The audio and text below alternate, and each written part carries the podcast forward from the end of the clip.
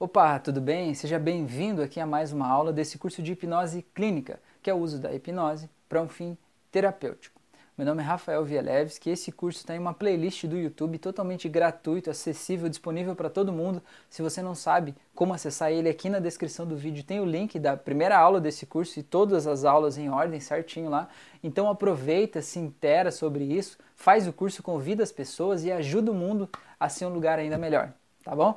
É, é, nessa aula de hoje eu vou falar justamente sobre as nossas experiências, que são como o nosso cérebro registra as nossas experiências. Então, tem três formas, né? É, chamam de padrões representacionais, que é o visual, o auditivo e o sinestésico, tá? É, eu vou falar também sobre submodalidades, mas isso eu vou deixar um pouquinho mais para frente.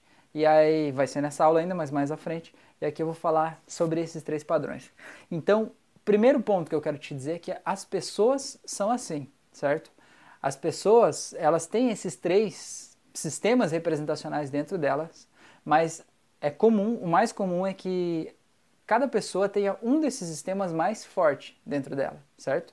Então, se você quiser saber, por exemplo, como que é o, o sistema representacional de uma pessoa, você pode perguntar para a pessoa é, como que, imagina você está fazendo uma sessão com alguém, né? Aí é uma mulher. Aí você pergunta para ela assim: descreve para mim como é o seu marido. Aí, dependendo do que ela te responder, existe uma probabilidade muito grande de você já matar a charada ali de qual é o sistema representacional dela. Por quê? Porque se ela disser assim: ah, o meu, meu marido, ah, ele tem um cabelo curto, assim, um cabelo preto, ele é meio baixinho, gordinho. Fechou. Você já matou porque é uma, ela é uma pessoa visual. Porque todas as características que ela te deu são visuais, certo? O sistema representacional mais forte dentro dela é o visual. Tudo que ela, o jeito que ela registra o mundo, que ela guarda o mundo, o jeito que ela trabalha com as coisas é o sistema visual, certo? Agora se você perguntar para ela assim, como é o teu marido? Ela diz assim: "Ah, ele tem uma voz rouca, ele fala mais baixinho, né? Ele ele gosta muito de ouvir música clássica". Então, opa, você sabe que ela é uma pessoa auditiva, certo? O que ela ouve é mais importante para ela do que o que ela vê. Os registros sonoros do que ela tem, assim, é mais importante. Talvez ela diga que quando ele está com raiva, ele fala muito rispidamente, certo? Então é um sistema auditivo, é o mais forte dela. Agora, se você perguntar aí como é que é o teu marido, ela disser assim, ah, ele é uma pessoa muito triste, ele anda sempre cabisbaixo, ele não fala direito comigo, né? Ele às vezes ele fica alegre em alguns momentos, mas a maior parte do tempo ele está triste, ou seja, ela está se concentrando mais nos, nas emoções, na sensação dele, do que na imagem e na audição, certo? Então, ela provavelmente é uma pessoa sinestésica, ela guarda muito mais as experiências que ela registrou relacionadas às emoções do que as outras experiências, né? Então, o sistema representacional dela, sinestésico, é mais forte do que os outros dois.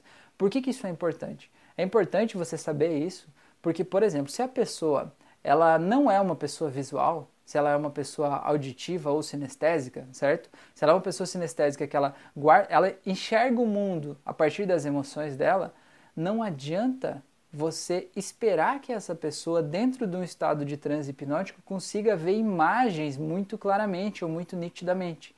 Tipo, mesmo que seja numa regressão, ela vai voltar na, nas situações e existe a probabilidade muito grande de ela apenas sentir sensações e ver cores ou alguma coisa assim, mas ela não conseguir ver com detalhes aquelas cenas lá do que aconteceu. Por quê? Porque o sistema representacional dela é sinestésico, ou seja, ela guardou dentro do sistema dela as sensações que ela viveu naquele trauma lá, ou na infância, ou seja, lá onde for. Ela não guardou necessariamente as imagens e não guardou necessariamente os sons, certo? Ela guardou isso tudo, mas as sensações ficaram mais fortes ali dentro. Então é importante você saber isso, porque quando você vai guiar a pessoa no processo de ressignificação ali dentro, se a pessoa ela é sinestésica, não adianta você ficar trabalhando muito com imagens, com telas mentais. Você precisa fazer a pessoa sentir a sensação, porque é a sensação que vai colapsar, entendeu? Agora, se a pessoa é uma pessoa muito visual, não adianta você falar muito sobre sensações, porque ela não vai conseguir sentir necessariamente as sensações ali dentro, mas ela vai conseguir ver as imagens numa tela mental e vai diminuir uma tela e aumentar a outra, e isso ali vai fazer toda a diferença para ela, entendeu? Agora, se a pessoa é auditiva, ela tende a ser uma pessoa muito lógica, e os sons que ela guarda são muito importantes, o tom de voz, então você precisa trabalhar as ressignificações alterando as características sonoras, talvez colocando uma outra música de fundo numa situação que ela viveu, né? Algo assim que você possa mexer. E eu vou falar sobre isso nas submodalidades. Então é importante você entender isso, que as pessoas são assim e que os traumas também são registrados assim. Ou seja, como é que você sabe que você sofreu um abuso na infância, por exemplo? Você sabe porque você tem uma memória visual daquilo lá, né? Você viu aquela cena acontecendo, você tem uma memória auditiva daquilo lá, você ouviu os sons daquilo lá acontecendo, a voz, você ouviu o que te falaram, você ouviu o que aconteceu ali e você tem uma memória, um registro sinestésico. Você sabe como você se sentiu naquele momento. E essas três memórias juntas é que acabam gerando esse trauma. Ou seja, o teu trauma, como é que você prova que você tem um trauma ligado àquilo? Pelas tuas memórias, teus registros visuais, auditivos e sinestésicos. Então, como é que você pode dessensibilizar aquele trauma? Como é que você pode é, deixar aquilo menos importante para o sistema da pessoa? Como é que você pode descaracterizar aquele trauma para não prejudicar a vida da pessoa? Alterando essas três coisas, certo? Essas três coisas. E aí, para mudar isso, a gente pode trabalhar com submodalidades, tá? É, vou dar um exemplo de um, um, uma coisa que pode ter acontecido, por exemplo, um acidente de carro. Você viu o impacto acontecendo. Você estava dirigindo o carro e você viu o outro vindo na tua direção, ou o muro se aproximando, né? Você ouviu o som da batida, né? Aquele som forte, fica ali. E às vezes o trauma é grande, você fica ouvindo aquele som na tua cabeça, repetindo o tempo todo. E você tem a sensação, você lembra nitidamente da sensação que foi aquele acidente. Então você tem essas três coisas aí. Então você, enquanto terapeuta, pode ajudar o teu paciente a ressignificar, mudando as submodalidades, mudando a representação visual que ele tem daquele acidente, mudando a representação auditiva que ele tem daquele acidente e mudando a representação sinestésica de como ele se sentiu naquele momento, tá? E como fazer isso? Existem várias formas, tá? É, deixa eu verificar aqui só para não perder a minha, a minha linha de raciocínio, tá? Ah, eu particularmente gosto de, quando eu faço um, uma uma regressão assim, é, por exemplo, no acidente de carro, eu particularmente gosto de levar a pessoa logo depois que isso aconteceu. Naquele momento, eu sempre digo assim, sabe aquele momento que você ficou sozinho depois que isso aconteceu? Porque todo mundo tem um momento, sabe? Você viveu um trauma, ou alguém te falou uma coisa, ou você perdeu alguém, e aquilo é um baque, você fica meio assim, parece meio aéreo. E aí depois talvez no fim do dia, talvez algumas horas depois, algum tempo depois, existe um momento que você fica sozinho. Geralmente, eu digo assim, geralmente é um momento que você está num banheiro sozinho, chorando lá num canto. Aquele é o momento que você está ordenando as suas memórias. É o momento que você está registrando como você vai guardar aquilo ali. Então eu particularmente gosto de nesse momento. Por quê? Porque nesse momento a dor não está mais tão forte sabe? A pessoa não está lá sofrendo o abuso, agressão, acidente. Ela está ali, já passou tudo, certo? É o momento que já acabou tudo aquilo ali, ela está tentando entender o que aconteceu. E é naquele momento que eu acho legal da gente mudar o que aconteceu. Ou seja, a gente não pode mudar um fato, tá? Então a gente não pode, por exemplo, naquele momento dizer assim, não, é, vamos apagar o acidente da tua vida. Você não pode apagar porque aquilo aconteceu entende? Mas a gente pode mudar a representação que aquilo tem dentro da pessoa. E como é que você faz isso? É, trabalhando com as submodalidades. E o que, que, é isso? É você transformando um problema que a pessoa tem ali, que é uma coisa subjetiva, o sentimento que ela está sentindo, né? Não tem como você ver o sentimento ali, sabe? O sentimento está dentro dela. É, é, é, é subjetivo, sabe? Não tem como você medir aquele sentimento, está lá dentro da pessoa. Então o que, que a gente faz? A gente, eu particularmente gosto de transformar aquilo que está incomodando ela em alguma coisa. Que coisa é essa? Pode ser, às vezes, se você já fez minhas auto-hipnose, eu transformo às vezes em uma mochila, às vezes em um objeto, às vezes eu coloco dentro de uma caixa, coisas que a pessoa vai dar um fim depois naquilo ali, sabe? É, mas quando eu vou fazer regressão, por exemplo, no caso de acidente ou alguma coisa assim, eu gosto de que a pessoa se veja lá naquela cena e que eu digo assim, perceba que em volta de você é como se tivesse uma fumaça de uma cor bem forte. Às vezes eu digo vermelha, sei lá, eu vou meio pela intuição do momento, sabe? Uma fumaça bem vermelha, uma fumaça parece meio tóxica, representando esse sentimento ruim que você está sentindo, certo? Porque eu condicionei o sistema dela que o sentimento ruim que ela estava sentindo naquele momento era representado pela fumaça, certo? Eu amarrei as duas coisas, entendeu? Aí o que, que acontece? Eu vou dar fim na fumaça. E o que, que acontece com o sentimento? Ele vai junto assim, ó, por tabela entendeu? Então o que, que acontece? A gente volta lá, objetifica o problema dela, então transforma numa fumaça, põe uma cor, põe um cheiro, eu digo assim, uma fumaça vermelha, bem densa, e vem entrando pelo teu nariz e te faz faltar ar, né? Faz você se sentir mal, se sentir angustiado, teu coração bate mais forte por causa desse mal-estar que você está sentindo aí, né? Para a pessoa sentir aquele problema realmente lá, daquele momento que é o jeito que ela está sentindo, né? Então ela ativa as redes neurais naquele momento e eu condiciono esse mal-estar àquela fumaça e ao cheiro ruim e à cor que ela representa, ou seja, uma memória visual e uma memória sinestésica e aí você pode colocar uma memória auditiva também, se tiver um som é, ruim ali tocando naquele momento, ou o som da batida, por exemplo, é, no plano de fundo se repetindo e se repetindo e se repetindo. Então o que, que acontece? Eu tenho que dar um jeito de fazer aquela fumaça desaparecer dali, certo? E aí depende de você e da tua criatividade. Às vezes eu digo que desce do céu uma esfera transparente, às vezes eu digo que desce do céu um aspirador de pó gigante que vai sugando toda aquela fumaça. Ah, às vezes eu digo que você vai lá e abre a porta e a janela e passa um vento e tira isso ali tudo dali. É, às vezes eu digo que começa a chover aquela chuva lava tudo isso e leva para o chão. É, às vezes eu digo assim que em algumas partes do corpo da pessoa, aquela fumaça ela está mais impregnada, assim como se fosse uma gosma, que é justamente a pessoa vai ver justamente aonde dói no corpo dela que está somatizando as emoções que ela trouxe daquele momento. Então você já ajuda ela a resolver essas questões, né? E aí você vê que tudo saia dali, você precisa ter certeza que aquilo ali tudo vai sair. Então você faz. Eu geralmente digo assim: eu vou contar de 3 até 0 e no zero toda essa fumaça vai desaparecer. 3, 2, 1, 0 e tem que desaparecer. Tá? E aí o que, que acontece? Você tirou a representação visual, auditiva e sinestésica que a pessoa tinha por meio de objetificar o problema. Isso é uma submodalidade. Aí o que, que acontece? Você vai pode colocar uma nova cor ali, um novo cheiro, entendeu? Então eu costumo dizer assim, desce mais uma esfera do céu, agora com uma outra cor. E a cor, você até pode perguntar para a pessoa qual é a cor que você mais gosta. Ah, eu gosto de azul.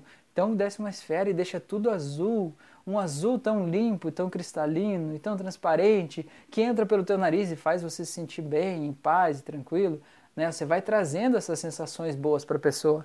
E aí você pode colocar qual é o som que te deixa mais tranquilo. Ah, para mim é o som do mar. Então você ouve ao, no, ao fundo o som das ondas batendo, né? Você vai colocando essas questões, né? Vai trabalhando com questões aí visuais, auditivas e sinestésicas para mudar a representação que a pessoa tem daquele momento.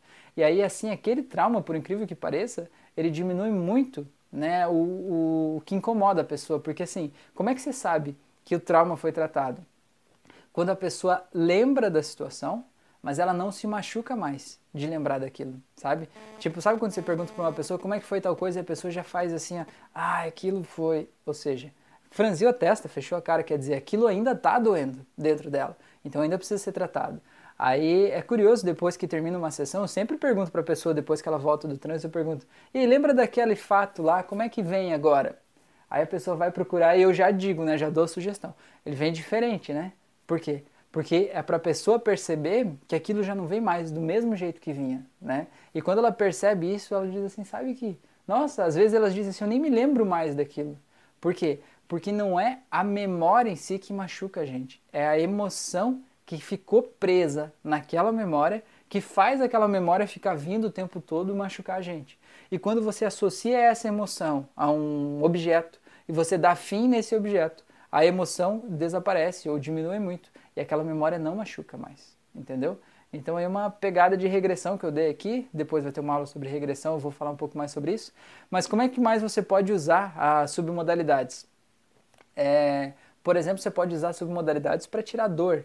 Por exemplo, a pessoa diz assim, ah, eu tô com uma dor de cabeça. Você diz, ah, pergunta assim para a pessoa, e se essa dor que você está sentindo tivesse uma forma, que pode ser uma forma geométrica ou uma forma de um objeto, que forma que seria? A pessoa vai achar até curioso. Ela vai dizer, ah, sei lá, parece um quadrado. Beleza. Aí se, se esse quadrado tivesse uma cor, que cor que seria? Aí a pessoa vai pensar e vai dizer, ah, sei lá, azul. Tá. Beleza. Você pode até perguntar, e se ele tivesse um cheiro, que cheiro que seria? É sempre um cheiro ruim, porque a pessoa está sentindo dor, né? É um quadrado azul com cheiro de estragado. Tá, beleza. Aí eu sempre pergunto para a pessoa, e se não tivesse dor, que cor que seria? Aí a pessoa vai dizer, ah, é branco. Branco é, se eu não tenho dor, é branco. Tá, beleza. E qual é o cheiro que seria se não tivesse dor? Ou qual é o cheiro que você mais gosta? A pessoa, ah, gosta de cheiro de canela. Beleza, então você já tem os elementos. O que, que você vai fazer? Você convida a pessoa para fechar os olhos e diz assim: fecha os olhos um momentinho, por favor. Aí diz assim: eu quero que você imagine na frente dos teus olhos esse quadrado azul que tem esse cheiro de podre aqui na tua frente, flutuando aqui. Você sabe que ele representa a tua dor, mas ele está flutuando na frente dos teus olhos. E aí a pessoa fica olhando ali, mas é bom você perguntar assim: você está vendo esse quadrado? Às vezes ela diz que sim, às vezes ela diz que não. Então imagine como seria, mas é importante que ela crie essa representação, certo? O que, que eu estou fazendo aqui? Eu estou objetificando o problema. A dor de cabeça é algo subjetivo. Eu transformei ela num quadrado, embora imaginário ele é um quadrado. É algo objetivo. É um quadrado azul com cheiro ruim, certo? Eu podia até colocar um, uma questão de barulho aqui, né? Uma questão auditiva para esse quadrado. Se você quiser, você pode colocar. Aí então tá, olhe para esse quadrado aí na tua frente. Agora imagine que ele começa a rodar aí no ar. E daí ele vai diminuindo as pontinhas dele, aquelas arestas do quadrado. E aí aqui agora você vai trabalhando com as submodalidades que você pode. Ou seja, você vai mudar o formato desse quadrado, que é a visual, você vai mudar a cor dele, você vai mudar o cheiro dele. Se você trabalhou com som, você vai mudar o som dele. Né? Então, por exemplo, esse quadrado vai girando, vai girando e vira um triângulo, um triângulo amarelo. E aí ele vai girando um pouquinho mais, ele vira um losango verde.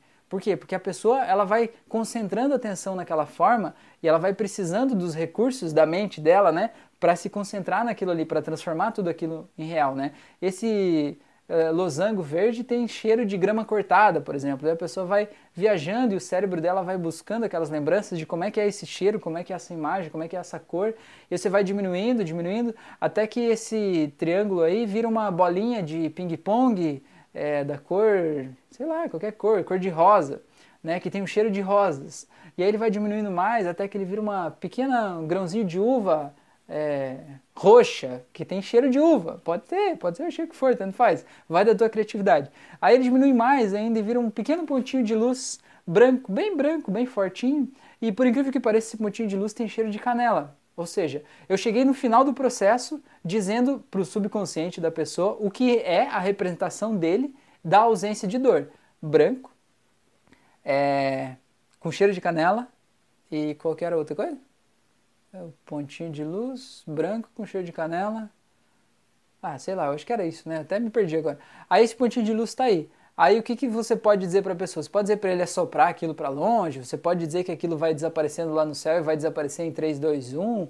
É, você pode fazer o que você quiser. Mas o que, que é importante? Você dizer para a pessoa, quando você deu fim naquilo ali, dizer para ela abrir os olhos, ela abriu, e aqui você imediatamente tem que quebrar o padrão. O que, que é quebrar o padrão? Fazer a pessoa pensar em alguma outra coisa que não tenha nada a ver com isso. Sabe por quê? Porque você convidou a pessoa para tirar a dor de cabeça dela, certo? Quando ela abrir os olhos, ela imediatamente vai buscar a dor de cabeça. Então você precisa quebrar o padrão dela antes dela ir buscar a dor de cabeça, fazer ela pensar em outra coisa. Então aí depende da tua criatividade também. É, a pessoa abrir os olhos e você diz assim: Como é que é mesmo teu nome? Como é que é o nome da tua mãe? Ou tipo, esse calçado aqui você comprou onde? Nossa, gostei dessa tua camisa azul aqui, que marca que é? Sabe, sei lá, tanto faz. Qualquer coisa que faça a pessoa é, concentrar a atenção dela naquilo ali, mas tem que ser urgente, tem que ser naquele segundo que ela abriu o olho, ela tem que até meio que se assustar de você, assim, ah, como é que faz isso e tal. E aí, a hora que você percebeu que a pessoa se distraiu daquilo ali, né? Pergunta o que ela comeu no almoço, o que ela mais gosta de comer, qual é o filme favorito, sei lá. A hora que você viu que ela começou a falar daquilo ali, que ela esqueceu daquilo que você estava fazendo antes, aí você pergunta assim: e aquela dor de cabeça? Aí a pessoa vai procurar a dor de cabeça e diz assim: sumiu, né?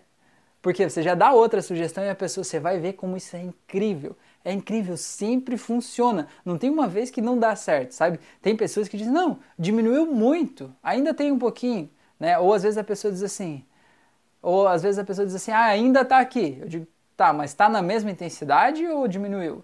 Daí a pessoa vai dizer, não, diminuiu. Eu falei, bom, então vamos ver que ela diminuiu, certo? Aí se você quiser, você faz mais uma vez essa das submodalidades, diminuindo ainda mais né? Pede para a pessoa fechar os olhos e pergunta: e aí, agora que essa dor de cabeça que você está sentindo agora, que objeto que é? Talvez seja outro objeto. E aí você vai fazendo outra submodalidade, vai diminuir mais um pouco, e se precisar mais uma, você faz de novo.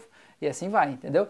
É, no meu canal do YouTube eu tenho uma auto-hipnose que é para tirar a dor, que ela é com frutas. Então você pega lá a dor que você está sentindo e aí você vai transformar, imaginar aquela dor como uma fruta.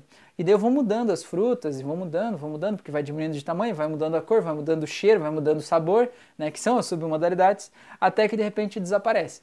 E é bem legal o resultado que tem, então fica o convite aí se tiver alguma dor de cabeça, nas costas, alguma coisa, faz lá essa auto-hipnose que vai te ajudar bastante com isso. Mas faz com os teus pacientes, faz isso com as pessoas que você conhece, né? Mas nunca diga para a pessoa assim, ah, vamos tentar fazer uma coisa aqui. Não, não, não diz isso. Diz assim, ó, você me permite tirar a tua dor com hipnose? Porque aí quando a pessoa disser eu permito, ela já está dizendo para o subconsciente dela que ela permite, certo? E aí, como eu te falei lá nas outras aulas, a gente tende a cumprir os nossos compromissos. Quando a gente assume o compromisso de fazer algo, o nosso subconsciente vai fazer o possível para tornar aquilo real. Então não tente, faça. Mesmo que não, não dê o resultado esperado, o resultado que você esperava, vai dar um resultado ali. Então, diga que você vai fazer, certo? Se coloque lá à disposição e faça. Deixa eu ver se eu tenho mais alguma coisa que eu anotei aqui. Não, tá. Beleza. Essa aula deve ter ficado um pouco mais comprida, nem vi quanto tempo aí, mas espero que eu possa ter deixado claro o que, que são esses sistemas representacionais, visual, auditivo e sinestésico, como você perceber isso nas pessoas e como você entender que os traumas, as memórias, têm essas três pilares aí. Você precisa mexer com esses pilares, já vai ajudar a ressignificar essas coisas só de mexer com esses pilares aí. Beleza? Conta aí para mim o que, você está achando do curso. Tá legal? Tá valendo a pena? Você está aprendendo alguma coisa? Tá ampliando o teu conhecimento? Conta aqui para mim, é importante eu saber, tá? E se você ainda não está no nosso grupo exclusivo dos alunos do curso, entra lá, o link do grupo está aqui embaixo. Participa lá, a gente já está tendo bastante troca de experiências lá, de coisas muito legais que estão acontecendo, de pessoas que estão ficando fascinadas nesse mundo. Vamos lá trocar uma experiência, vai ser muito bom, vai ser enriquecedor para todos nós. Grande abraço e até a nossa próxima aula.